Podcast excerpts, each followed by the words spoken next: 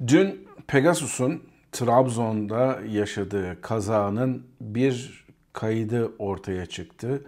Kokpitteki konuşmaların olduğu söylenen kayıttı ve bu kayıt hakkında benden herkes yorum yapmamı istedi. İşte bu videoda bu kaydı ve daha bir sürü şeyi inceleyeceğiz. Hadi gelin başlayalım. Ladies and gentlemen, welcome aboard. This is your Kaptan Bahar.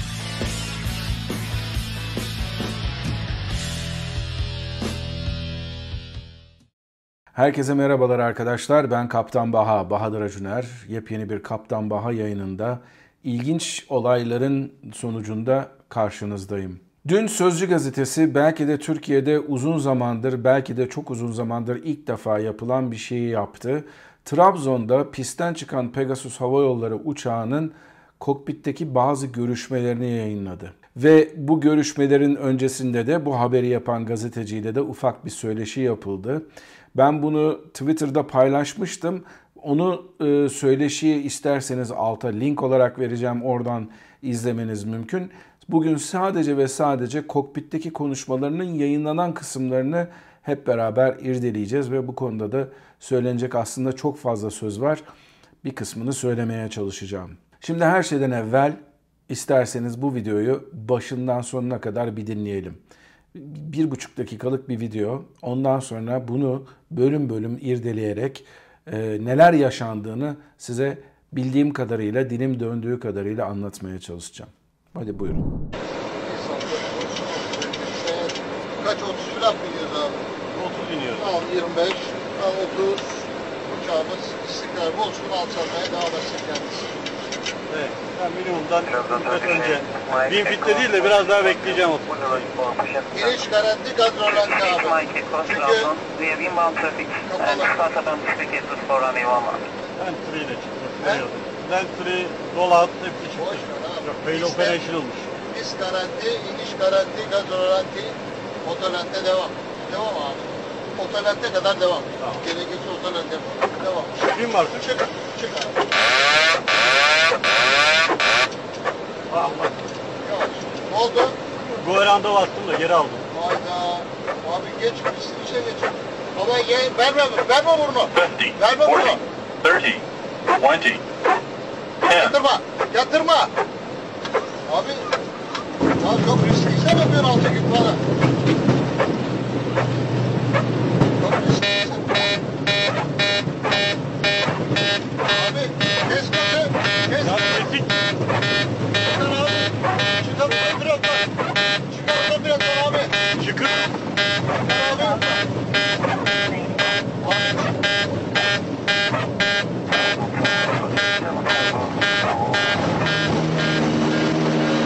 Evet demiştim ya size bir buçuk dakikalık bir video diye. Bu bir buçuk dakikalık videonun başlangıcında ilk duyduğumuz şey kaptanla First Officer arasında yapılan konuşma. İnişte 25 derece mi 30 derece mi flap kullanılacak onun belirlenmesini konuşuyorlar aralarında. İlk olarak kaptan kaç 30 flapla mı iniyoruz diye soruyor. Ee, First Officer 30 flapla diyor. O zaman kaptan da 25 diyor. Flabı 25'e çekiyor. Al diyor 30 diyor ve 30 dereceye çekiyor. Uçağımız istikrarlı olarak alçalmaya devam ediyor diye yorumda bulunuyor kaptan. Daha sonra 16. saniyeye geliyoruz. 16. saniyede First Officer kaptanı bilgilendiriyor. Diyor ki 1000 fite kadar değil de biraz daha sonrasında çıkacağım diyor. Biraz daha sonrası için bekleyeceğim diyor.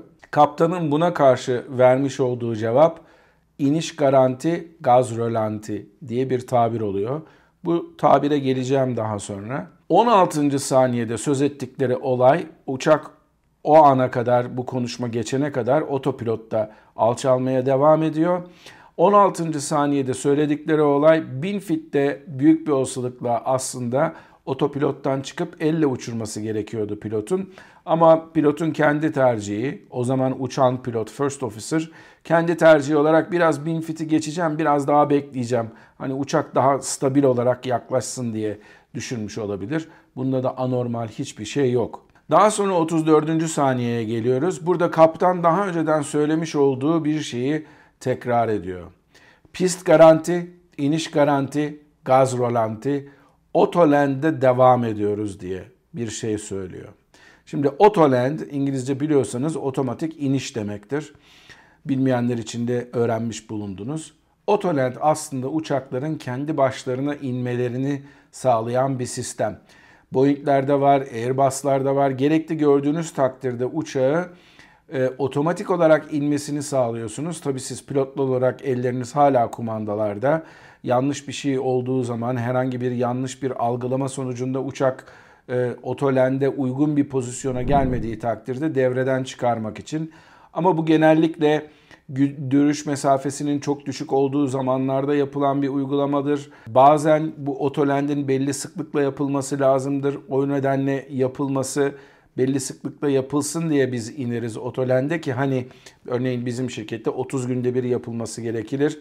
25. günden sonra uçakta eğer otolend yapılmadıysa mümkünse biz eğer hava şartları ve havaalanı şartları ona da uygunsa otolend yaparız ki hani o 30 günlük cycle tekrardan başlasın diye. Belki de böyle bir şey yapıyorlardı bilinmez. Ama burada ilginç bir olay var. Otolend olayı buna daha sonra değineceğim. Şimdi ben size bu videonun özetlerini çıkarıp ondan sonra arkasından benim dikkatimi çeken bir takım kurallar, bir takım olaylara dikkat çekeceğim. Sizleri o konuda aydınlatmaya çalışacağım. Şimdi burada otolend'i unutmayın. Bir de bu iniş garanti, gaz rolanti olayını da unutmayın. 41. saniyede First Officer çıkayım mı abi diyor. Şimdi buradaki hitap tarzı çok ilginç. Çıkayım mı abi dediği otopilottan çıkayım mı diye soruyor. Kaptanın da verdiği cevap çık. Şimdi buradaki abi diye sorması ve bunun hani otopilottan çıkayım mı diye sorması bana biraz garip geldi First Officer'ın. Bu konuya da değineceğiz. First Officer'ın deneyimi konusunda bu uçakta ne kadar zamanı var? Yoksa e, kaptanın silahlı kuvvetlerden, iki pilot da silahlı kuvvetlerden gelme, e, daha üst bir e, rütbede olması, kaptanın e, orada öğretmenlik yapıyor olurken onunla beraber uçmanın verdiği bir takım stres ortamı da var mı yok mu onu da araştırmak lazım. 46. saniyeye geliyoruz sonra. Ne oldu diyor kaptan. Ya go round'a bastım diyor. Otopilottan çıkarken yanlışlıkla gaz kolunda go round tuşuna basıyor. Bunda da gaz veriyor uçak. Yani go round pas geçmek için, hızlanmak istediği için otomatik throttle var, otomatik gaz kolu. E, go round'a basıldığı zaman gaz vermeye başlar. Bunu devreden çıkarıp önleyebilirsiniz ve bu uçağı da bu şekilde indirmeniz böyle bir hata yaptığınız takdirde mümkün. Kaptanın verdiği cevap burada hayda oluyor. İlginç. Videonun 53. saniyesine geliyoruz bu durumda. Tabi burada videonun 53. saniyesinde bunu duyuyoruz ama daha önceden Binfit'in çok daha üzerinde yapılan konuşmalar bu videonun bir takım konuşmaların kesitler halinde alındığının göstergesi. Yani bu kadar kısa bir sürede Binfit'in altına da gelmiyorlar, Binfit'e de gelmiyorlar. Örneğin atıyorum bir 5-6 dakikalık bir konuşmanın bir bölümü önden alınmış, daha sonra başka bir bölümü alınmış, başka bir sonradan da yaklaşmaya ve özellikle de inişe yakın bölümü alınmış ve bunlar tek bir video gibi gözüküyor. Şöyle bir öneride bulunayım size. Bunları tek bir olay gibi görmeyin. Değişik olaylardan alınmış, çıkarılmış kayıtlar olarak görmenizde yarar var. Videonun 53. saniyesinde kaptan bir anda bağırıyor. Verme burnu, verme burnu diye bir bağırışı var. Ve bu sırada otomatik olarak gelen bir ses 50, 40, 30 diye kaptanı, kaptanları uyarıyor. Buradaki duyduğunuz ses de radyo altimetresi denilen bir şey var. Uçağın altından yere olan yüksekliği ölçer ve siz alçalmaya başladığınızda özellikle de piste geldiğiniz zaman size uyarıda bulunur. Ne yerden ne kadar yüksek olduğunuza dair ve siz de bunu da kullanarak hem gözünüzü hem başka duyularınızı kullanarak hem de aynı zamanda bunu kullanarak da uçuşunuzu tamamlarsınız, yere varırsınız. Radyo altimetresi 10 fit uyarısını yaptığı zaman 10 diye neredeyse artık teker koyacakken kaptandan bu sefer başka bir bağırma geliyor. Yatırma, yatırma diyor ve bu sırada da tekerlerin yere konduğunu duyuyorsunuz. 1 dakika 02. saniyesinde kaptanın bir yorumu var. Abi, abi sen çok cüsri işler yapıyorsun diyor First Officer'a. Bu sırada uçak iniyor. Uçağın indiğini de duymanız mümkün. Tekerler konduktan sonra böyle bir arabanın veya bir aracın yerde gidiş sesi türünden bir ses de e, uçağın kayıtlarında duymak mümkün. Ve 1 dakika 8. saniyede bir warning geliyor.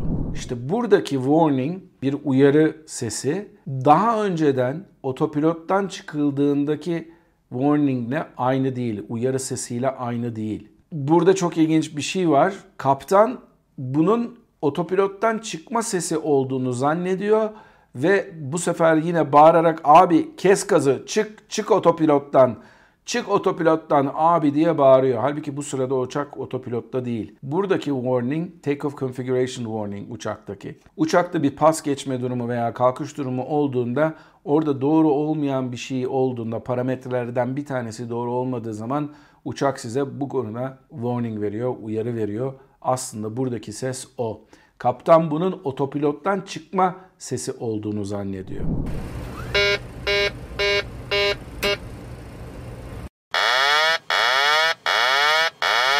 Şimdi burada Boeing'in bir design, bir tasarım özelliği var. Tabii hemen ben suçu Boeing'e atacak değilim. Bu iki uyarı arasındaki ses farkı gerçekten de çok az. Örneğin Embraer'de otopilottan çıktığınız zaman autopilot diye bir uyarı alırsınız.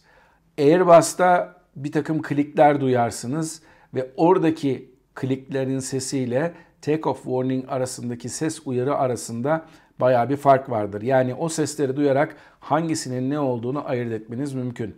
Ama burada Boeing'de burada biraz sesler birbirine benzediği için kaptan da bunun otopilottan hala uçağın çıkmadığını düşünüyor ve otopilottan çık diye bağırıyor. Şimdi kayıtlar yaklaşık bu kadar. 1 dakika 28. saniyede de artık uçağın sürüklendiğine dair kayıtları duymanız, sesleri duymanız mümkün.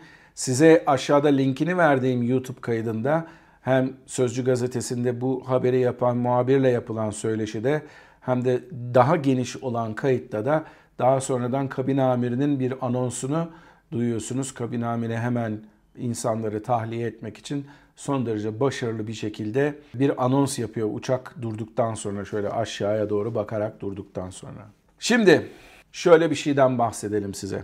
Konuşacak çok şey var bu konuda. Ben geçtiğimiz hafta Pegasus'un bilirkişi raporu üzerine yapmış olduğum videodan sonra bir şey söylemiştim size. Uçuş güvenliğinin bir kültür olarak bir firmaya, bir ülkeye yerleştirilmesi çok önemli olduğundan bahsetmiştim. Şimdi bu Trabzon kazası aslında yaşanan ilk olay. Arkasından Pegasus'un Sabiha Gökçen'de olan bir pistten çıkma olayı var ve ne yazık ki ondan çok daha kısa bir süre sonra da Pegasus'un İstanbul'da Sabiha Gökçen'den pistten aşağıya düşerek 3 kişinin ölümüne yol açan kazası var. Bu konuda ne önlem alındı, bu konuda ne tür önlemler alındı bilmiyoruz ama bu konuda ilk tetikleyici olan olay bu Trabzon kazası olmalıydı. Şimdi her şeyden evvel şunu söylemekte yarar var. Ülkemizde havacılık gelişiyor ama bazı konularda ne yazık ki hala yerinde sayıyor. Yapılan haberlerde de getireceğim eleştiriler var. Örneğin sosyal medyada çok yakından tanıdığınız 2-3 tane kişinin haberlere birbirlerine aynen karbon kopi olarak yapıştırılmış şekilde aynı kelimeleri içeriyordu. Büyük bir olasılıkla bunlar aynı insanlarla çalışıyorlar. Burada yanlış bir bilgi verildi. İsim vermek istemiyorum çünkü ondan sonra papaz oluyoruz. Ama bunların kim olduğunu çok iyi biliyorsunuz. Uçakta bir motor arızası olduğundan söz edilmişti. Ve kelimesi kelimesine hem bir kişinin hem de diğer bir kişinin yazdıkları hem Instagram'da hem de başka mecralarda işte Twitter gibi sosyal medya mecralarında yazdıkları kelimesi kelimesine aynıydı. Arkadaşlar burada motor arızası falan yok. Bu yanlış bilgi. Doğru yani başka türlü nasıl söyleyeceğim bilmiyorum. Daha kibar bir şekilde söylemeye çalışıyorum ama motor arızası bu olayda yok. Olan ne peki? İnişten sonra eğer motorun kenarlarında oturuyorsanız görmüşsünüzdür. Motorda böyle bir kapaklar geriye doğru açılır ve hava itme gücünün yardımıyla uçak frenleme yapar. Bunların İngilizcesi thrust reversers. Ve bu uçakta, bir uçakta bunların hepsinin bulunması önemli değil. Bu uçakta da yanılmıyorsam sağ taraftaki thrust reversers deaktive durumda. Yani frenlemeyi yapamayacak durumda. Sol motor ise yapabilecek durumda. Şimdi her şeyden evvel kaptanların burada bir söz ettiği bir şey var. Ben notumu almıştım. Nerede diyor kaptan? 34. saniyede diyor ki Autoland'le devam ediyoruz diyor. Şimdi benim 737 de, deneyimim yok. O yüzden çok fazla bilgi alamadım. Ama arkadaşlarıma sordum 737'de olanlara. Ve e, daha sonra da bunu sizlerle takibinde bulunacağım. Manuellerini de tam indiremedim bütün gece uçtuğum için. 737'de thrust reverser'lardan bir tanesi deaktive olduğu zaman Autoland yapılır mı yapılmaz mı onu sorgulamamız lazım. Eğer yapılmayacaksa bu arkadaşlar niye Autoland'le devam ediyorlar onu sorgulamamız lazım. Kaptanların yapmış olduğu, vermiş olduğu bir takım kararlar. Bunların sorgulanması gerekiyor. Bu sadece bir buçuk dakikalık videoyu da dinlediğiniz zaman First Officer'da bir eziklik hissediyorsunuz. Ee, daha iyi bir tabir bulamadım ama sürekli olarak yapacağı işleri uçağı uçururken yapacağı işleri sürekli olarak kaptana onaylatma amacında olduğunu hissetmeniz mümkün. Bunu uzun uzun dinlediğiniz zaman işte ben şöyle ineceğim hani yapabilir miyim gibilerinden şey yapıyor. İşte bin fitin altında çıkacağım diyor. İşte bir takım şeyleri yapacağım kaptan yok ya boş ver uğraşma filan falan diyor. Sürekli böyle bir kaptandan onay alma arzusu var. Şimdi bu neden olabilir? Bir, uçakta tecrübesi olmayabilir bu uçağın arkadaşımızın. Pegasus'ta yeni girmiş olabilir, 737'de deneyimi yoktur vesaire vesaire bu tür şeyler normaldir. Ama bunun dışında bir takım human factors, insan faktörleri nedeniyle de böyle hissediyor olabilir. Şimdi yanınızda uçtuğunuz insan bir kaptan. Böyle bizde kaptanlar böyle ilah olarak gözükürler. Ee, bir de aynı zamanda yıllarca silahlı kuvvetlerde uçuş öğretmenliği yapmış bir insan. Şimdi böyle insanlarla uçtuğunuz zaman birazcık kendinizi küçük hissetmeniz türünden bir takım şeyler olabilir. Bu tamamen kültürel bir olay. Bundan bir türlü Türkiye'deki pilotların bazıları, hepsini tabii ki böyle bir şey var demiyorum ama bazıları ne yazık ki bundan kurtulamadılar. Kurtulamayacaklar da kültürümüzün değişmesi lazım.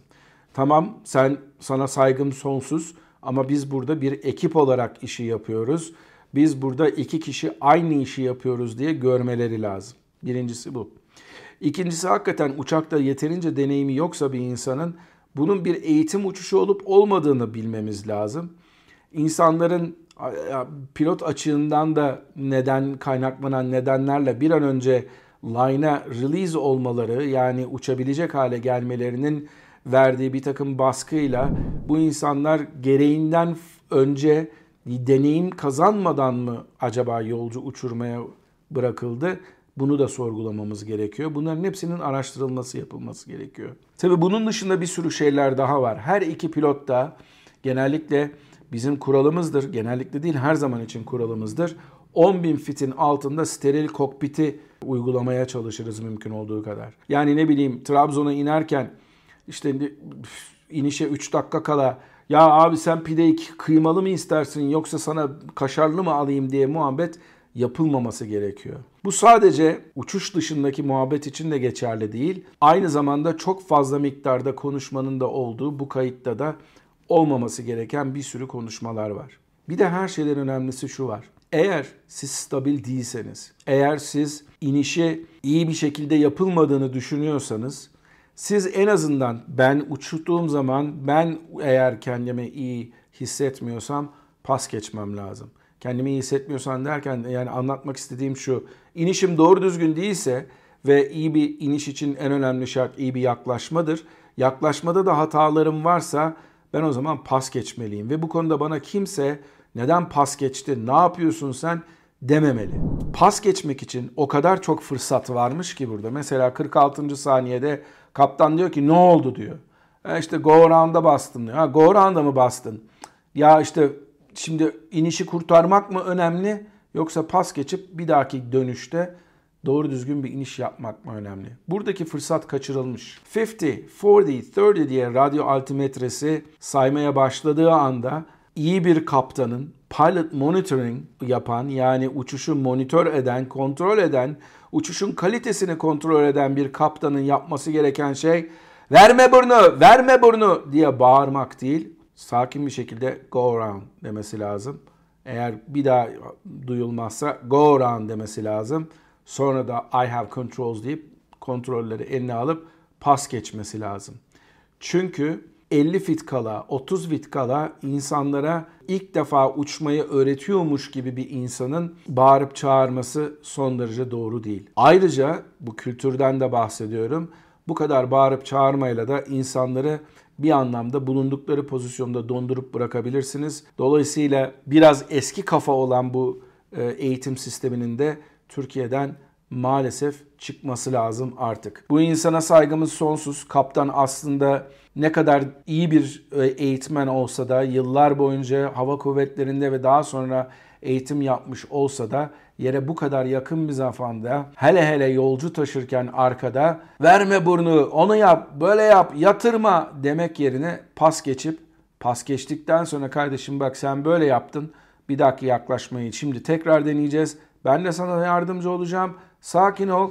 Bu işi başaracağız beraber ve bu şurada da şöyle yapmıştın. Onun yerine böyle yap deyip olayı bitirmesi gerekirdi. Ama ne yazık ki bizim havacılık kültürümüzde böyle bağırmalar, çağırmalar, ellere vurmalar vesaireler ne yazık ki var. Başka etmenlerde var mı? Ben her zaman için söylüyorum bir havacılık kazasına baktığınız zaman tek bir neden bulamazsınız. Trabzon havaalanının ne kadar kötü bir havaalanı olduğunu hepimiz biliyoruz. Trabzon gibi yağmur alan bir yerde pistlerin grooved yani yağmuru tutmayacak, üzerinde tutmayacak şekilde tırtıklı hale getirilmemiş olması Türkiye'nin havacılığın geliştiğini iddia eden Türkiye'nin çok büyük bir ayıbı. E pistin kenarlarında yeterince boş yer yoktu demek birazcık abes kaçıyor. Evet belki de bu standartlara göre yapılmamış bir havaalanı. Onun için bir an önce de standartlara ya kavuşturulması ya da Trabzon'a yepyeni bir havaalanı yapılması gerekli. Bunu da belirtmekte yarar var. Ama bütün bunlar sadece ve sadece benim gözümde ikincil sebepler, tali sebepler eskilerin tabiriyle. Asıl sebep burada iyi bir pilotluk, iyi bir havacılık karar verme mekanizmasının işletilmemiş olması. Ben size İstanbul'da ölümcül kazayla yol açan Pegasus videosunda da söylemiştim. Belli bir kültürün yerleşmesi lazım. Hem Pegasus Hava Yolları'nda, hem Türk Hava Yolları'nda, hem ülkemizde, hem dünyanın herhangi bir yerinde bu tür biraz toksik kültürlerin olduğu yerlerde havacılıkta belli bir kültürün gelişmesi lazım. Just culture, adil kültürün yerleşmesi lazım insanlar arasındaki ilişkilerin bir takım arkadaşı ilişkisi olarak dönüşmesi, bunun yerine ast üst ilişkilerinin olmaması lazım. İşte o zaman uçuşlarda son derece çok daha güvenli bir hale gelecek. Şimdi gelelim olayın bambaşka bir yüzüne. Bu video açıklandıktan sonra Talpa, Türkiye Hava Yolları Pilotları Derneği hemen bir basın açıklaması yaptı. Ve dedi ki işte bunu yayınlamak bir suçtur dedi. Olabilir. Ve bunların dedi gizli kalması lazımdır dedi. Olabilir. Kanuni olarak kanunların aslında ne kadar doğru olup olmadığını da tartışmamız lazım. Kanuni olarak bunları yayınlamak suç mu değil mi bilmiyorum. Bunun da vebalini bunu ortaya çıkaran Sözcü gazetesi çeker diye düşünüyorum. Ama inanır mısınız bu olayları açıklığa kavuşturmak açısından ve gerçekten de yapılması gereken o havacılıktaki aeronautical decision making denilen havacılık konusunda karar verme olayını gerçekleştirmek için birilerinin çıkıp kral çıplak demesi lazım. Ne yazık ki kimse bunu söylemiyor. Her zaman için kol kırılıyor, yen içinde kalıyor. Ama sonuçta da böyle kazalar meydana geliyor. Bakın böyle bir kaza bir defa olursa tesadüf olabilir ama yaklaşık bir sene içerisinde aynı hava yolunda 3 defa buna benzer 3 benzer kaza meydana geldiğinde burada bir trend var demektir. Burada bir alışkanlık var demektir. Aynı şekilde Sabiha Gökçen'deki pas geçmeme nedeniyle ölen 3 kişiden de söz ediyorsak eğer bugün Trabzon'da kimsenin ölmemiş olması, kimsenin çok fazla miktarda yaralanmamış olması çok büyük bir şanstır. Ama bu ne yazık ki bir trenddir, bir eğilimdir. Bu eğilimi kırmak için de Pegasus Hava Yolları umarım gerekli önlemleri almıştır, almaya da devam ediyordur. Çünkü ben, eşim, çocuğum, ailelerim, aile fertlerim hepsi Pegasus'ta zaman zaman uçuyoruz. Biz de Pegasus Hava Yolları'nın gerçekten de iyi bir uçuş güvenliğine ulaşmasını hepimiz arzu ederiz. Talpa'nın yapmış olduğu açıklamaya ben bir eleştiri getirdim. Çünkü Türkiye'de havacılıkla ilgili çok fazla ters giden iş olmasına rağmen bu konularda sessiz kalan Talpa'nın iş pilotların işine geldiği zaman, iş pilotların reputasyonunu kurtarmaya geldiği zaman hemen olaya atlaması bana biraz ters geldi açık konuşmak gerekirse. Keşke Türkiye Hava Yolları Pilotları Derneği sadece bu konuda değil, abilerinin egolarını korumak amacıyla değil, aynı zamanda Türkiye'deki gelişmesi gereken konulara da el atmasıyla da öne çıksa o zaman öpüp başımıza koymamız mümkün. Bir de son olarak söylemek istediğim bir şey var arkadaşlar. Her ne kadar bu videonun yayınlanmasını bir gazetecilik başarısı olarak görsem de ve her ne kadar bunun ileride kaza raporlarının açıklanmasına belki de öncü olacağını düşünsem de her şeyden evvel şunu bilmekte yarar var. Bir kazanın araştırması böyle bir, bir buçuk dakikalık bir videonun ses kaydının yayınlanması kadar basit bir şey değil. Kazaların araştırmasında çok yönlü araştırmalar yapılıyor. Ee, uçaktan sadece bu kayıtlar değil, aynı zamanda uçağın veri tabanından uçuşla ilgili veriler indiriliyor. Bu konuda pilotlarla birden fazla defa konuşuluyor. Bu konuda hava yolundaki insanlarla konuşuluyor ve bunun sonucunda ortaya bir kaza raporu çıkıyor. Kaza raporları iyi hazırlanıyor mu? İyi hazırlanmıyor mu? O ayrı bir tartışmanın konusu. Ama bir kaza raporunun hazırlanması gerçekten konu hakkında bilgili bir sürü insanın bir araya gelip uzun süre yaptığı araştırmalar sonucunda ortaya çıkan bir şey.